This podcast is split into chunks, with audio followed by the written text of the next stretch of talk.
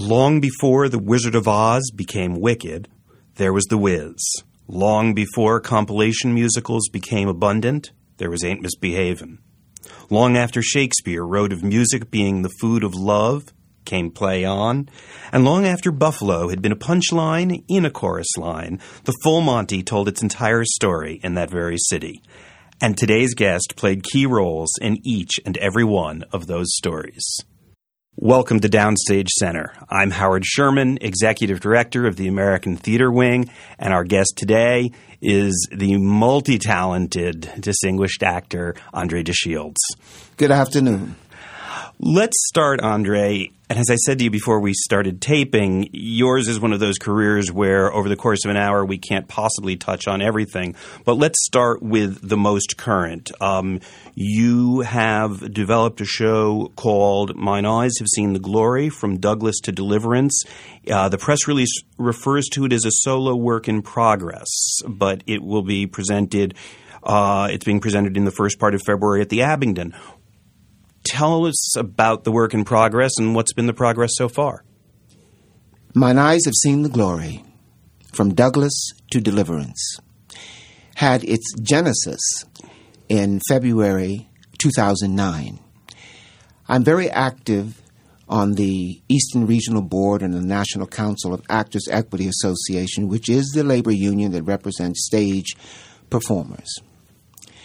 I participate on the Equal Employment Opportunity Committee, among others.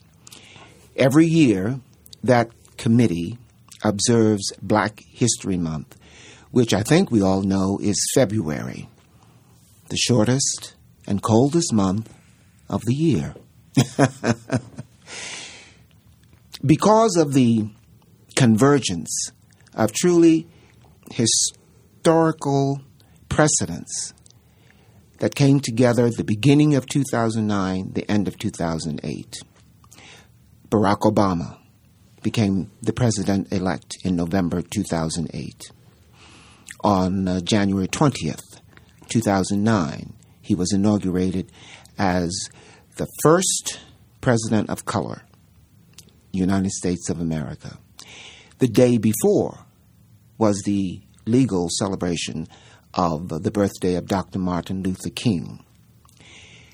February of 2009 also marked the bicentennial of Abraham Lincoln, and it is the month during which we celebrate the birthday of Frederick Douglass, who chose February 14th as his date of birth, although he did not know exactly when he was born. That constellation of events inspired me to say to my committee, we need to witness this for the world at large. We need to testify about it.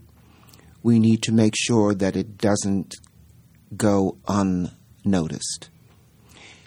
Therefore, let's make our annual observance of Black History Month in 2009 something that makes a statement that is all inclusive of all of those events. And it occurred to me that in order to embrace such a huge swath of history, one has to choose one American icon who represents the evolution of America from its birth to becoming the greatest democratic government on the planet and having matured to the point that we could finally elect a man of color to be the president. Frederick Douglass spoke to me. The American credo is to pull oneself up by one's own bootstraps.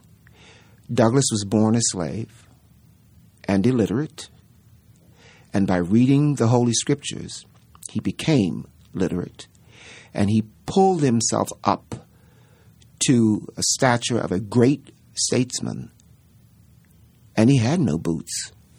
Forget about the bootstraps. So Douglass, in my imagination, became America's Jeremiah, if you will, prophet, dreamer.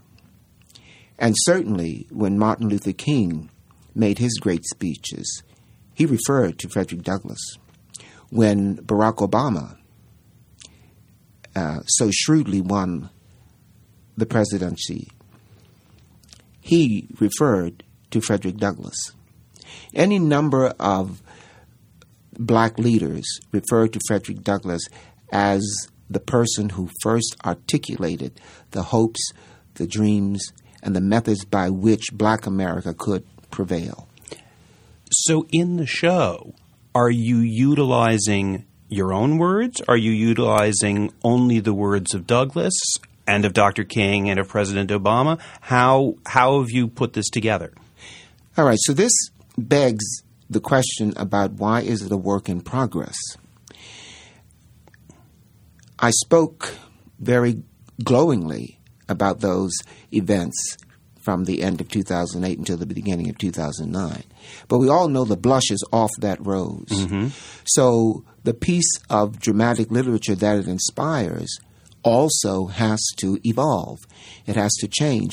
I don't mean to say that we are ripping headlines out of the newspaper, but just as history is fluid, our perspective on it, our reporting of it, has to be fluid.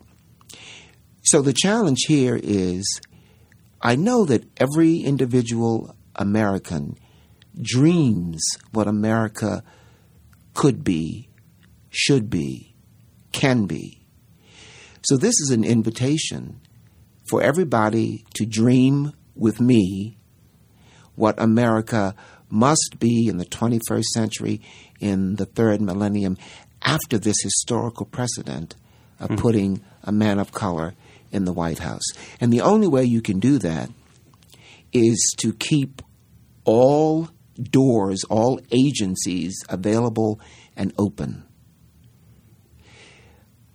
We risk having those doors shut if we say we're ready for critical notices.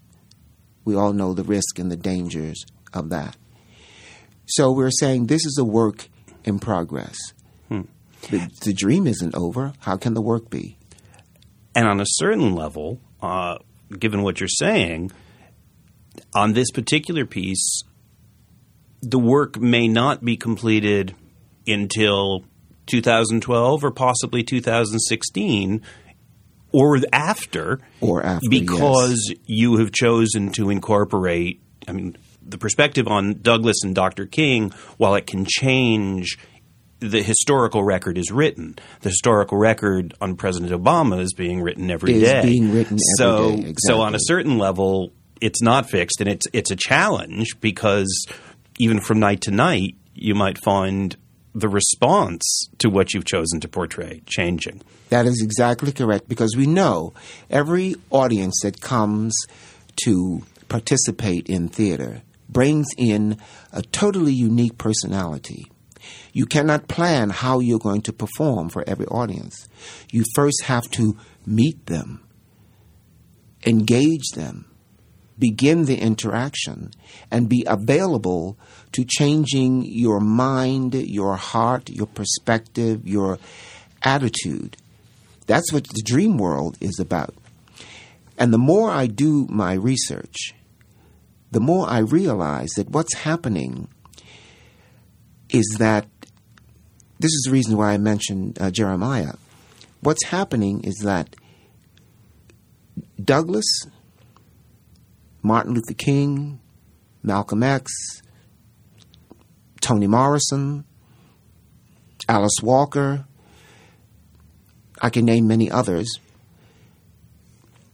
are anticipating the present by recalling the past. And if that isn't prophecy, I don't know what is. Most people think of prophecy as looking into the future or a kind of fortune telling. That isn't prophecy from my from where I stand. Prophecy is as I said before, witnessing what's happening right now, responding to it, and anticipating what must happen, but the what the result of the equation must be. And of course, most prophets aren't around to witness that. It always has to be reported. So and so said this, and now it has happened. May I give hmm. you an example? Sure. In 1961, and this is from my research with James Baldwin, who's going to appear in this piece, Mine Eyes Have Seen the Glory. In 1961, the ex Attorney General Robert Fitzgerald Kennedy said race relations in America are moving so swiftly that perhaps in 40 to 45 years, we may elect a Negro president. Now, it didn't hit exactly on 40 to 45 years, but 1961 plus 45 is 2006. Hmm. That's when Barack Obama threw his hat in the ring as a senator from Illinois. Two years later, he was the president elect. That's prophecy. Hmm. So that's the way we are approaching um, Mine Eyes Have Seen the Glory. We take witnessing from different individuals, and when you put those uh, pieces of the puzzle together, they become Frederick Douglass. Hmm. Well, since you're talking about prophecy being the result in some cases of looking backwards, let's talk about how you began your theatrical career. I love looking for a good segue. Yeah, um, you were one of 11 children yeah. raised in Baltimore. Um, were you one of those? Did you did you have to fight for attention, and that's what uh, made you become a performer, or was was there was there something else at work? No, I did not have to fight for attention. First of all, because I'm sure people are wondering, what is it like to grow up in a family of 11 children? Well, it's our own version of the United Nations. You learn uh, very early how to deal, how to negotiate, how to compromise, how to get along, so that when you go out into the world, it isn't a big, scary place, really, because you've done it with your 10 siblings. Also, you become independent very early in your life, you know how to cook, you know how to sew, you know how to iron, you know how to wash your, your own clothes. I don't remember ever sitting down at a table with 11 children and my two parents. You had to fend for yourself. Curiously enough, growing up, I considered myself the least talented of all the children. Hmm. My older brothers had a doo wop group where they sang a cappella. That classic description under the street lamp with a, with a, a light drizzle of rain, and they're singing their hearts out. And whenever they had need for a a male soprano like Frankie Lymon or something like that, then they say, "Hey, Andre, come over here and sing this song." But they were the center of, of um, attention at the time. My sisters taught me how to dance. Hmm. My youngest brother absolutely slayed me in terms of IQ. I started school before him, and when he started school, he was pushed two grades ahead of me. So it wasn't as if I was anointed as the one. What it is, is that deferred dreams have to become manifest at some time. And the dreams I'm talking about are the dreams of my mother and my father. My mother's uh, lifelong craving was to dance. But you can understand, she's born around the turn of the century, during the First World War. You understand that her parents could, couldn't possibly perceive of a life as a dancer a respectable profession for a young colored girl. Hmm. We were only so many years from the Emancipation Proclamation. So that was a loud, resounding no. Similarly, my father, his life craving was to sing, and his parents responded in the same way. How are you going to support a family? How are you going to bring home the bacon? Singing. Dancing and singing are the two least secure careers you could ever desire. So they did not pursue their dreams. Those dreams were deferred. Somewhere along the line of those 11 children, those dreams get etched into the X and Y chromosomes. Hmm. I happen to be lucky number nine. When I was evicted from my mother's womb, my first conscious thought was the stage. And I'm not exaggerating. Hmm. So I knew very early uh, where I was headed, why I was headed, and there was no real choice. Hmm. So when you headed to college for undergraduate work, you went to the University of Wisconsin. Did you go specifically to study theater?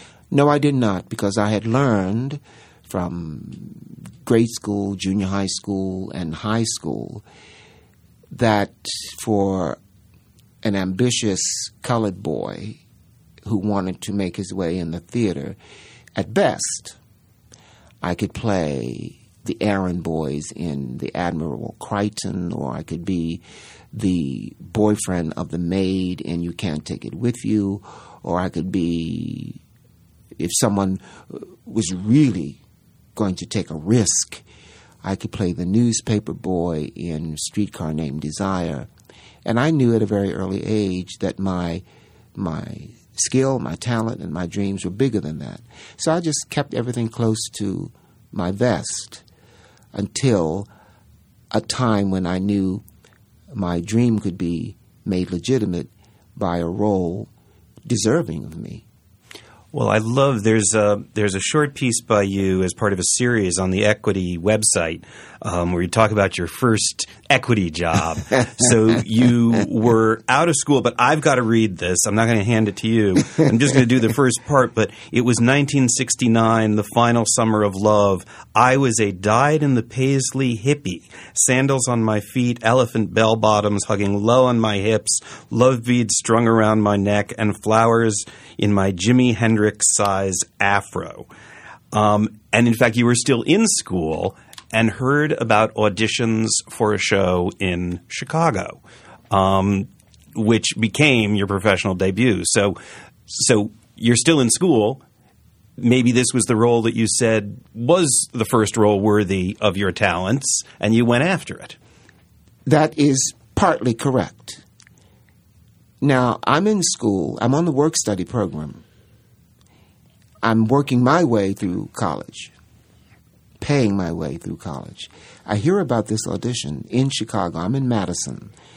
I think Chicago is 194 miles from Madison, something like that. At any rate, I had no real way of getting down to Chicago. So I said to a few friends of mine, I'll sell you a percentage in my career if you collect the money I need for a round trip bus ticket to Chicago. Tom O'Horgan is auditioning for Hair. I know I can get this gig. And three of my young lady friends did exactly that. They put their money together and I bought a round trip ticket to Chicago. Now I'm totally green and wet behind the ears. So I get to Chicago, the Shubert Theater. The line circles the block twice because every hippie in Chicago is there wanting this gig. So I don't get an opportunity to audition. What I get is a number to come back the next day to audition. Now, I'm thinking to myself, I don't have, if I use this money to go back to Madison, I'm going to have to beg again to return to Chicago. Hmm. So now remember, this is 1969. As you read, the final summer of love. So I decide I will stay in Chicago. I slept in Grant Park, which you could do in those days. It's in the summer. And in the uh, Chicago uh, Museum of Art, while I'm thinking about this, uh, how the times change, in public buildings, restrooms were always in the lobby.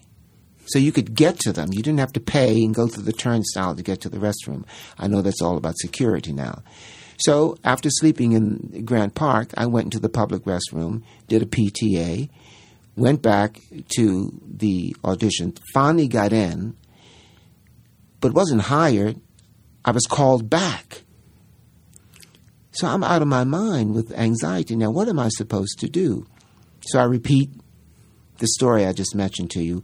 Finally, get the audition, and uh, Tom O'Horgan says to me, he knows us all by our last names by now. He says, DeShields, do something sensitive. Which I did, you know, just out of, just pulled it out of my butt kind of thing. And I got hired. So I could go back to the school and say, you can now collect on that IOU. I have a very simple question, which is Had you seen hair previously in some incarnation so you knew, or was this based entirely on you'd heard about the show and maybe heard the cast recording? I had not seen hair. I had not heard the cast recording, but I had heard Aquarius Let the Sun Shine In by the Fifth Dimension. Hmm. And I knew, I mean, it spoke to my heart. I knew I had to be in this show. And I also knew that if I were granted an audition, I would get this show. And I also knew that this would be one of a series of launching pads. How much of a percentage did you sell in order to get there? well, and how and what was the term of their deal? Was it Well, there were no terms at the time. It was, it was simply, you know, an agreement among friends, that kind of thing. But here is here is how I have respected that deal, because those three ladies are still in my life. One lives in uh, outside of London in Oxford. One lives in Chicago, and one lives in Virginia. Every time our paths cross, and they'll come to see me perform or as I'm traveling, I'll visit them. But every time our paths cross, it's on me. We go to dinner, I pick up the tab. We're in a foreign city, I pay for the hotel. We're renting a car, I. So that's how they're collecting. So it was a good investment. Yeah, it was a great investment. on, on many levels, both for you and for them. Yeah. Um, how long did you do hair for? Uh, 15 months. And then after that, you got involved with a fairly seminal company in Chicago called the Organic Theater Company. The Organic Theater Company, founded by Stuart Gordon, who was an undergraduate with me at the University of Wisconsin. Do you know anything about the nude Peter Pan? Mm, I think I'm about to learn. Okay. Stuart Gordon and I, and a, a coterie of other radical students, were not embraced warmly by main stage productions. But we had this burning desire to perform. So the first company that Stuart Gordon founded was called Screw Theater, for obvious reasons. And the first production he produced and directed was Peter Pan. This is 1968. Everybody knows the story of Peter Pan. You don't know this particular version. I was Tiger Lily. But Tiger Lily in 1968 was played as a Huey Newton kind of character. Hmm. They weren't Indians, they were Black Panthers. That kind of thing. Huh. The Lost Boys go to an island of sirens and get hypnotized, etc. In our version, the sirens, played by all female students at the university, were nude. Well, the faculty, the regents, the president, everyone was tearing their hair out, threatened to expel all of us, said to the parents, You must come to this campus and control your children. It even made the Johnny Carson show. And afterward, Stuart Gordon founded the Broom Street Theater and was so disillusioned by the life on campus that he returned to his home, Chicago, invited those people that he thought he could continue to collaborate with, I being one of them, and founded the Organic Theater Company. Now, again, we were talking before we started for for a certain segment of the population. Stuart Gordon is perhaps best known for directing a series of inventive, innovative, and somewhat risque horror films. The probably the best known being a piece called Reanimator, Reanimator, which actually yes. grew out of some of the work at the Organic, as I That is understand correct. it. That is correct. Um, you commented that even though you're separated by you're on two coasts, you're here on the East Coast and he's in the West, that he's he's always had a role for you um, in your life. In my since, life. since that time. Yes, because I eschewed training programs. I honed my craft as an actor in those three companies founded by Stuart Gordon Screw Theater, the Broom Street Theater, and the Organic Theater Company. Uh, Dyed in the wool experimentalists, we were. We created our own work. We made our own costumes. We made our own sets. We would turn uh, coffee cans into lighting instruments. You know, when it was time to clean the toilet, we cleaned the toilet. We racked our own tickets. We made our own posters. We were truly experimental and experiential theater. Hmm. The reason he recurs in my life so often is because now that I'm into my 41st year as a professional performer, there isn't anything new under the sun in New York theater that I didn't do previously with Stuart Gordon. Now, you ended up coming to New York with Stuart Gordon and the Organic and making your Broadway debut in uh, a show that is perhaps best remembered for its brief run, a show called Warp. Yes. Um, as a young performer, as someone with dreams, presumably Warp had been successful in its production in Chicago. It played a year and one day in Chicago. and it played about two weeks in New York, previews and after it opened. opening, yeah. So, what was the experience for you coming to New York, making that big move at that moment, and the piece not succeeding? First of all, I want to share this with everybody. Warp opened on Broadway in 1973. It had played for successfully for a year and a day in Chicago. So when it reached New York, it was already almost two years in existence. That and Warp was described as the world's first science fiction episodic adventure. Yeah, I even saw that the fir- that it was billed on Broadway as like Chapter One Chapter or Volume one. One. Yeah, it was a trilogy. Was what was done. Yeah. It was a trilogy. If we had been totally smart, we would have put each segment of the trilogy. But, you know, that's um, hindsight. The, the point I'm simply trying to make is that was 17 years before Star Wars. It was part of the big dream coming true because every performer, whether he gets there or not, understands that the gold standard is New York. And in New York, the gold standard is Broadway. So we had hit pay dirt. As you say, it wasn't uh, received very well. And the company en masse returned to Chicago. And I had to sit and make the decision do I return with the company to Chicago and cultivate another opportunity to get to New York, or do I stay here where I want to be? Didn't have a pot to piss in or a window to throw it out of, but I had arrived at the vortex of theater. So my decision was to stay. And as many of us do, uh, we I stayed uh, by the generosity of friends. Sure, you can sleep on my couch. Yeah, uh, yeah, you can hang out with me. That sort of thing. There happened to be four beautiful black women who took who nurtured me during my salad days. My salad days only lasted eighteen months, however. Well, I'm very curious. There are a couple of credits that I had not known about your work. Choreographing for Bette Midler. How did that come about? I have the distinction of being the first person to make the Harlettes dance. And the Harlettes were Bette Midler's backup group. Right.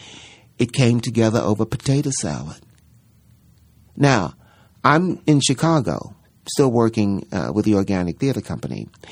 Bette Midler is a friend of Joe Mantegna, who is my neighbor in the same apartment dwelling, and Joe and I started out in hair together. He um, graduated to playing Berger, and I graduated to playing Hud. Bette Midler comes to Chicago, and she's playing a venue which no longer exists, but at the time, it was the cabaret to play, the supper club to play. It was called the Happy Medium in the heart of the Rush Street uh, area. So while she was there, she comes to visit Joe. Joe invites me up to meet Bette Midler. And Bette laments about not being able to find good potato salad, one of her favorite dishes. So I make some of the best potato salad on the planet. So you can guess the rest of that story. While we're eating potato salad, Bette says, I wish my girls could dance. She referred to the Harlettes as her girls. I said, uh, What kind of dancing do you want them to do? Oh, I don't know, but they just sort of stand there. I said, Well, maybe I can help. Bette invited me to see a performance at the Happy Medium. And true to her word, her three beautiful singers stood there. But they probably thought, Isn't this our gig? You're the star. You dance, kind of thing. Sidebar one of the original Harlettes was Melissa Manchester. Hmm. So I love the show. I'm checking it out. I speak with Bette afterwards. She she creates a rehearsal opportunity the next day. I come in and I get the three ladies to do something very simple because you don't want to detract from the star, but you do want to look as if you are animated, alive. So something as simple as step, touch, step, touch, turn around, and step, touch, step, touch, shake your white booty, and step, touch. You know, that kind of thing. and there they were. Because when you put three of them doing that, it's choreography. Bette was satisfied. So for two of her major New York productions, Clams on the Half Shell and the other name isn't going to come to me right now, I served as her choreographer. How amazing. Yeah. As you talk about steps along the way, clearly a major event for you was landing the title role in The Wiz. And how did you come to the role and and what was I mean that show was a major experience in terms of telling a familiar story from an African American perspective. And at the time, groundbreaking. It, it, was one thing for Pearl Bailey to go into Hello Dolly, it was another thing to literally retell the story. T- tell me about The Wiz for you.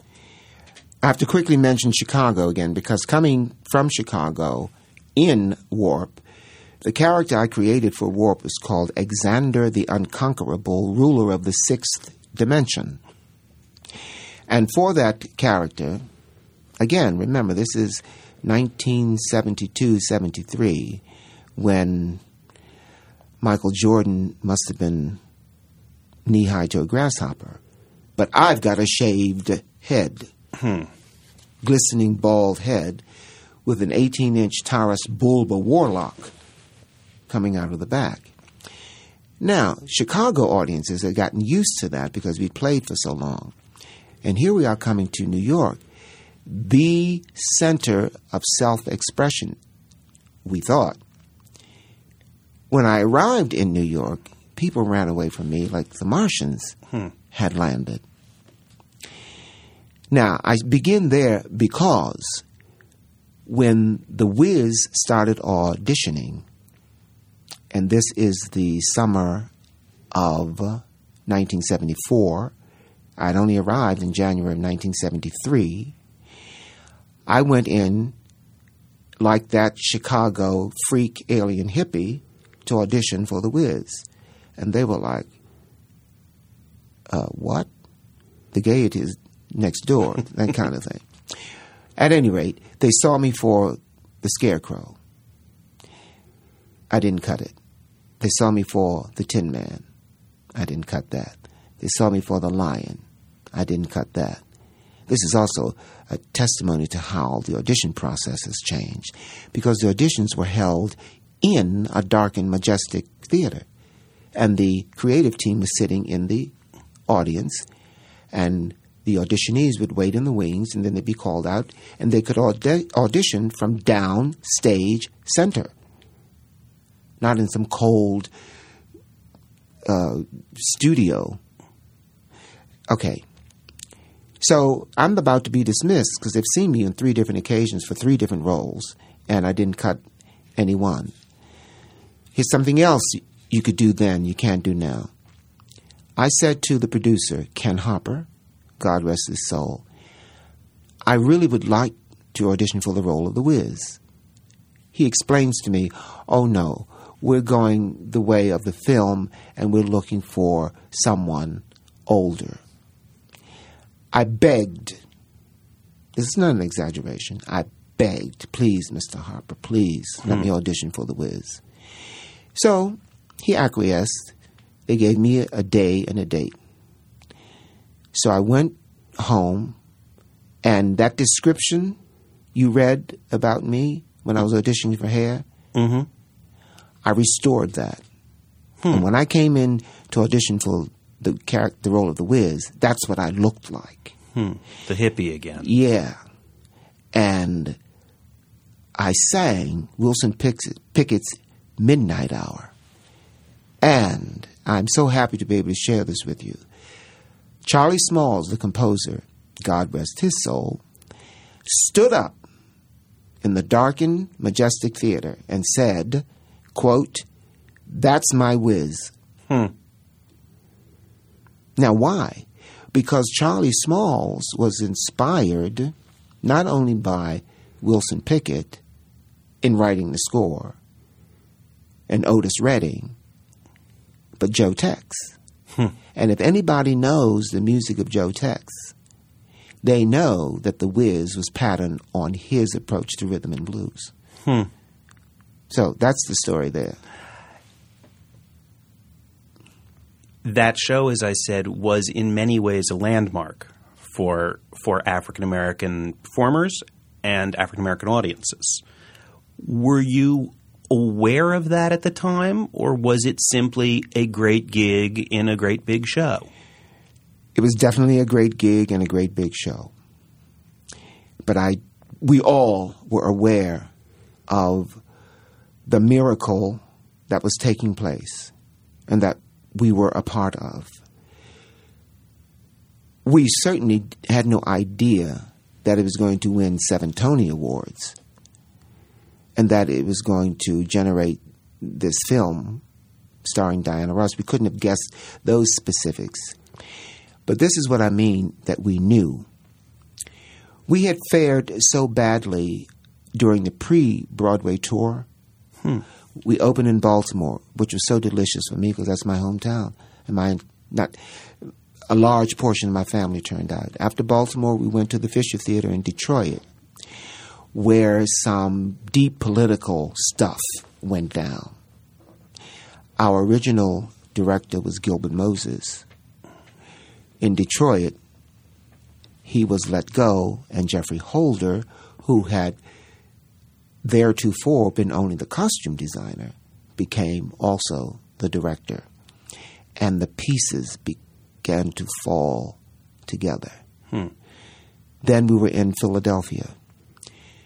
We were received so negatively that when we opened on January 5th, 1975, in the Majestic Theater on Broadway, opening night, the producer posted the closing notice because he did not think we would last two weeks, and producers have to do it two weeks or else, etc.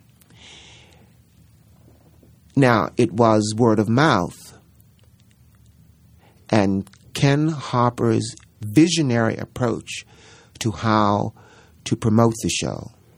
This may, this is something that people don't really associate with the Wiz. We were one of the first shows to make use of live action commercials on television. Hmm. So when this commercial, with all these beautiful black, talented people, reached into the homes of beautiful black people, they came out in droves. Hmm. We don't care what the critics have to say. We must see this. And after seeing it, it was loved. You went out on the national tour as well. Yes, I Of did. The Wiz. And if somebody were simply cursorily looking over your resume, they'd say, oh, look. And then after that, he went to Broadway and Ain't Misbehavin'. But that's not quite the story of Ain't Misbehavin'. And I've talked about it before with people on this program, but it's interesting that after this great success, you got involved in a project that was being performed at the Old Manhattan Theater Club in their cabaret space on East 73rd Street, which was a space that during the day doubled as their box office, and they'd set up a little platform at the end of the room and do this little show. My first question is very simply after having the success and acclaim of The Wiz, what made you willing to perform in a space that probably made the organic look like like a pretty good gig? To thine own self be true, and then thou canst be false to any man. There came a time in The Wiz, and I still use this as my litmus test. I woke up one morning to do my matinee, and I said to myself, I don't feel like doing this. And I realized I was about to go on automatic pilot. You can't do that. Hmm. Everything suffers. Not only your art, but your connection with your audience. And then ultimately, you will physically suffer by doing something you don't want to do any longer. And it wasn't a matter of the show degenerating, it was a matter of my growing and needing to inhabit another character. I certainly didn't know it was going to be the Viper in Ain't Misbehavin'. Now, I turned in my notice to the Wiz, and everyone thought, Are you crazy? No, I'm not crazy, but you don't want to work with me if I don't want to be here. That kind of thing. The transition was another gig with Bette Midler. Hmm. When she did her gig at the uh, at the um, Copacabana when it used to be on 61st Street, I think. So that got me over the hump of not being in a show. When I finished that gig with Bette, which would have been November 1977, I get a call. The Manhattan Theater Club is doing this musical tribute to one of the jazz greats, Fats Waller, and we're looking for this type and that type, and we'd like you to come in. Which I did, which Ken, Ken Page did, which Armelia McQueen did, which Nell Carter did, which Irene Cara did, and we became this five person juggernaut. The second miracle in my New York career.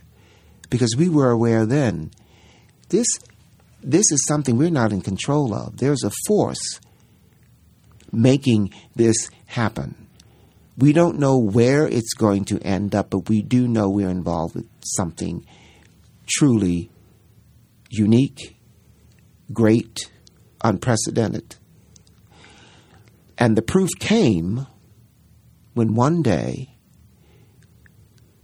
there's a the the first act ends with the song "This Joint Is Jumping."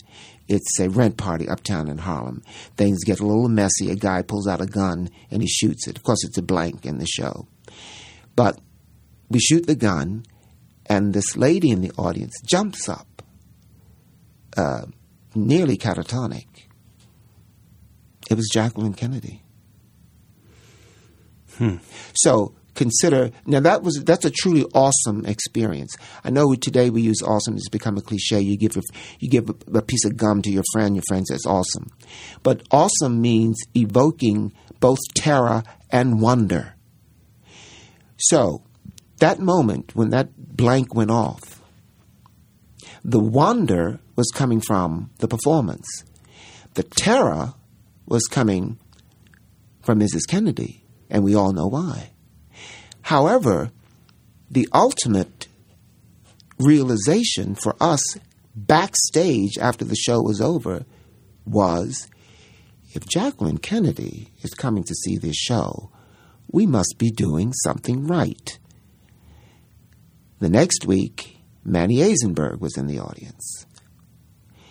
The next week, Gerald Schoenfeld was in the audience, and then we knew. And as they say, the rest is history. Is history. I'm going to speed along because because our time grows short and we've, we we have so much to cover. I'm going to jump ahead to what ultimately was your next Broadway appearance. Again, it did not start out as Broadway, and that is Andre de Shields' Harlem Nocturne, for which, if the credits are correct, you were the director, the book writer, the choreographer, wrote some of the songs, conceived it, and played the lead. Yeah. That's that's an awful lot of credits.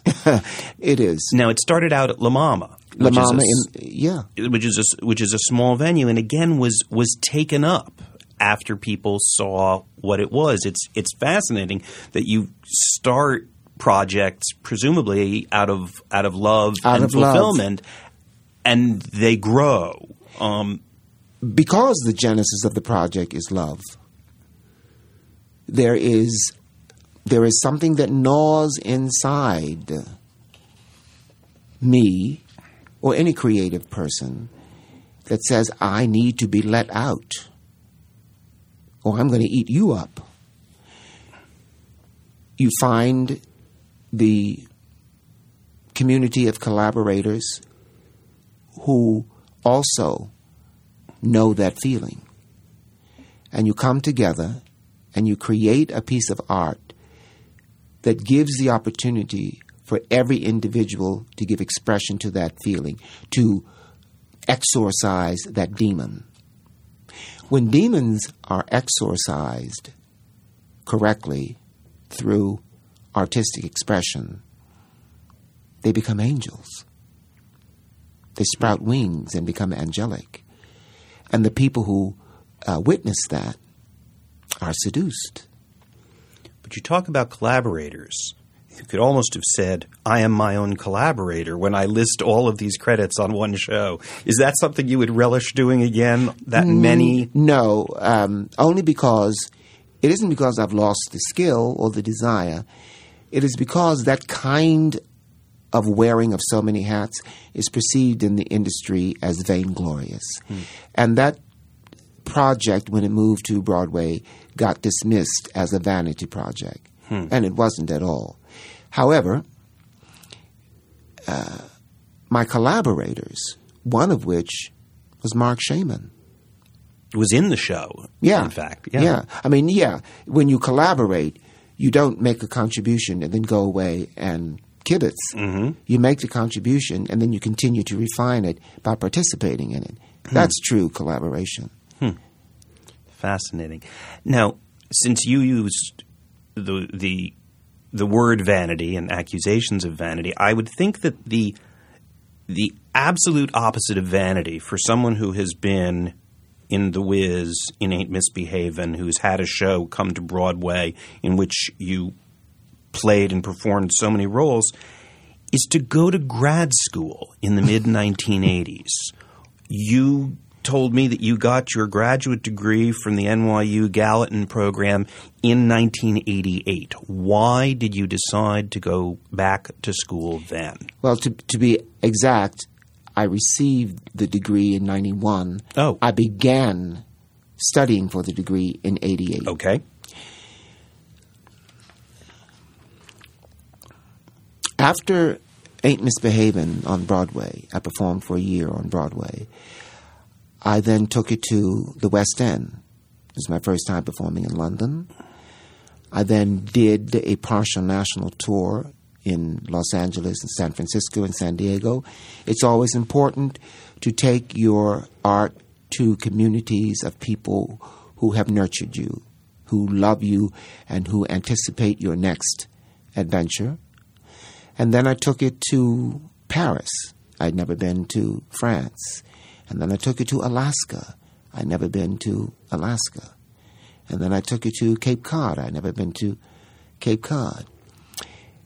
Those were all tremendously satisfying experiences. But when I finally returned from doing so much traveling to New York, every offer that came to me was to do another production of Ain't Misbehavin'. Hmm. And I had to scratch my head and I thought, oh, I get this. As a young boy, I dreamed of theater as a way of life. I've now achieved it. The question is, what do I do now? I could have easily continued up to this point doing Ain't Misbehavin'. But what occurred to me was theater must be a way to life. Just flip that preposition. And the only way I knew to life was the pursuit of knowledge. So I waited for the opportunity, and this is ironic, where I knew I would be in New York long enough to take a full semester of courses and that I would have the money, NYU, hello, to pay for it. And what made that possible? The 10 year reunion of the original cast of Ain't Misbehavin'. Hmm. So in 88, when I knew I was going to be six months on Broadway, I knew I had the, the the scratch, the money. And you knew the material. I knew the material, and I knew that I could get a semester under my uh, under my um, arm because what I had I knew what I had to do was once I had qualified for going to grad school, I had to let my advisor and my faculty know that I was serious. I was going to take a full load of courses, although I was working on Broadway.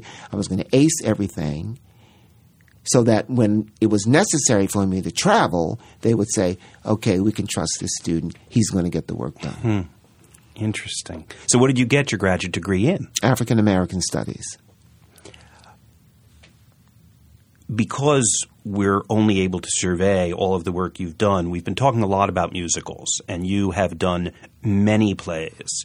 I was very intrigued as I looked over some of your credits that you have been in The Man Who Came to Dinner as Sheridan Whiteside. You have been the stage manager in Our Town. Uh, you have played Willy Loman in Death of a Salesman. A number of years ago, I believe it was August Wilson, said he didn't believe that African American actors should appear in roles that were traditionally written for white actors. He didn't think that worked. You've obviously had the opportunity to do it, and I'm wondering what your take is on on that position and on being able to play these roles that have probably been denied to so many uh, African American, Latino, Asian American performers. You've asked and answered the question. On that issue, I'm exactly on the antipodal end of the spectrum than August Wilson people sometimes refer to me as the poster boy for non traditional casting. That was only part of the catalyst. Certainly, in a profession that's called theater, that's based on a community of artists, storytelling, the basic tenet of which is to reflect the society whose story that they are telling. And when you find a flaw in that society, you reflect it and then go about correcting it. That cannot happen in a situation when certain roles are the exclusive domain of white actors or the exclusive domain of any ethnic group. I believe in cultural literacy as the most important proponent of theater because we are storytellers, because we are keepers of the faith, because we are responsible for witnessing history and maintaining its continuum. And because we are shadows, obviously, but we are the only gods that people have any longer, and that was the original impetus for going to the theater when the Greeks built their amphitheaters to seat 14,000, 20,000. They knew the entire polis would come, and the entire polis would show up because the reasons for going to the theater was to be in the company of the gods.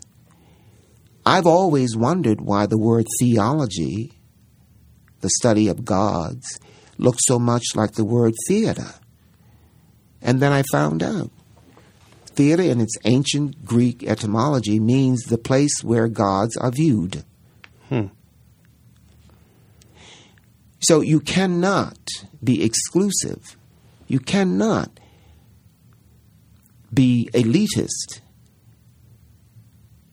about something that is so democratic, something that belongs to everybody, and call yourself a theater artist, hmm. regardless of your proficiency. Coming back to musicals, I want to bring up a couple more that you did on Broadway. First of all, Play On, and we're as we talk about you know, traditionally Caucasian roles, Play On converted Shakespeare's Twelfth Night into a um, an African American version and told it using the music of Duke Ellington and put it in certainly a different language and a different vernacular. Um, what was uh, what was the experience of, of doing Play On? First of all, I want I want to share this with everybody. 41 years being a professional performer, I haven't had anything but beautiful experiences. They change incrementally. Some experiences are more beautiful than others. Some experiences are less beautiful than others. Some experiences are brilliant. Some are imperfect, but none are anything other than beautiful. And this was an opportunity for me to get introduced to Shakespeare in a vernacular that I had become a master of. Hmm. So the character in Twelfth Night is Feste. The character I play is Jester. Clowns are always the conscience of the play. And if they're royalty, which there is in that play, they're always the conscience of royalty. And that's what I was, my character anyway, in Play On. It was, again, a growing experience. It was my first Tony nomination. Unfortunately, it was misunderstood by the critics. That happens a lot in this industry and it didn't get the long run that I believe it deserved. But it is totally memorable. What about it do you think was misunderstood? Um, what, what do you think they didn't get? It was a similar response to our bringing the element of soul to The Wizard of Oz. Hmm. Our bringing the element of jazz to Shakespeare. And I believe if Shakespeare were alive, he would embrace jazz instantly. Hmm. But the idea that we had what we call flipped the script, that we had appropriated something Eurocentric and blackified it, hmm and made it absolutely accessible to an audience. It made the purists, it stuck in their craw. Hmm.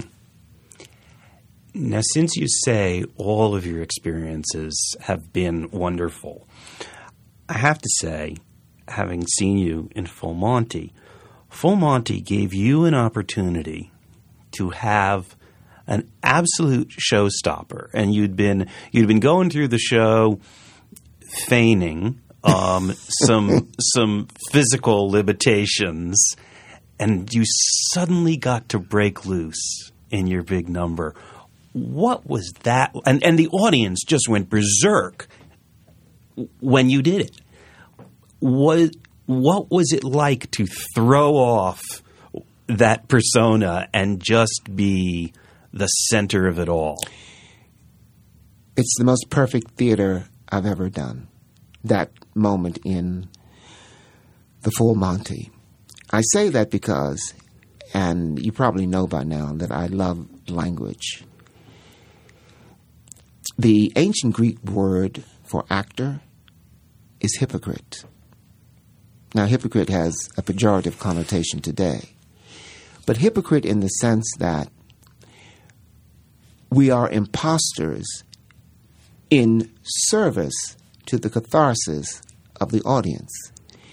So we will wear any mask, we will put on any pretense so that the audience can experience these big emotions.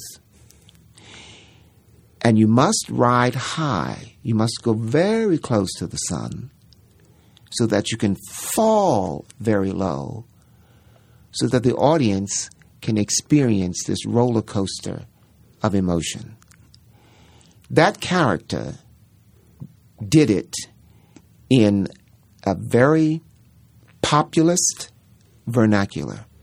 He comes on as a decrepit old man. And the emotion that he evokes is pity. Oh, this poor guy. It happens with the characters on the stage, it happens with the audience. What is this poor old guy going to do? And then, through the magic of opportunity and music, again, he flips the script and he becomes a child. He you meet him, he's 75. By the end of that moment, he's 14 years old. And then the emotion that's evoked is this tremendous joy. It's not a tragic uh, piece of theater, but that's the best kind of theater you can experience. Huge pity for the character, and then tremendous joy hmm. for that same character. And it worked every time. Throughout this conversation, you have been making reference to the Greeks and to ancient theater. In recent years, I want to acknowledge you've done a lot of work with Classical Theater of Harlem and have had the opportunity to play various classical roles there and elsewhere, and truly classical, not just something from 30 or 40 years ago. I'm just wondering where the interest, the fascination with the classics comes from for you, in that so many of your major performances have been in a very populist idiom. I will try to be succinct. My soul is old, and my spirit is large. And that qualifies me for the classics. One of the unfortunate elements of the evolution of Africans in the New World is that our pantheon of gods have nearly disappeared, have nearly evaporated. Now, I mention that because one of the reasons that Shakespeare is considered the greatest writer in the English language and one of the reasons that the canon of dramatic literature is monopolized by Eurocentric writers is that they have had an opportunity to begin their storytelling with a pantheon of gods, of supernatural beings. After the story begins there, it then evolves to telling the story of the vicars, the representatives of these supernatural beings on earth, which are kings and queens. After you deal with the kings and queens, you can then include the voice of the people. That very important first step does not exist for African Americans. We don't have a pantheon of gods to tell stories about. We don't have an echelon of royalty to tell stories about. All of our stories, regardless how brilliant they are, August Wilson notwithstanding, are about street people. Hmm. I found the the opportunity to add godliness, divinity, and royalty to my experience and to my lineage by going into the classics. Knowing that I was taking, in, taking with me an old soul and a big spirit. Hmm. Well, with that, we have gone from gods and men royalty and clowns, musicals and plays, new works and classics in the course of an hour. Andre De Shields, thank you so much for being with us today for Downstage Center. Namaste. Our engineer for this Downstage Center program is Chad Bernhard. Our researcher is Craig Thompson. Our director of web development is Rob Perry. And our producer is Gail Yankosik. Downstage Center is recorded in the CUNY TV radio studio at the City University of New York's Graduate School of Journalism in Manhattan. Along with this program, all of the educational and media work of the American Theater Wing is available online, on demand, for free from AmericanTheaterWing.org. You can follow ATW on Twitter at The Wing and follow me as well on Twitter as H.E. Sherman. You can also declare yourself as one of the Wings fans on Facebook at The American Theater Wing. If you're a regular listener to or viewer of Wing programs, we hope you'll consider giving us financial support to sustain our work. Just visit the website and click on Support ATW. For Downstage Center in the American Theater Wing, I'm Howard Sherman. Thanks for listening, and no matter where you live, I hope we'll see you at the theater.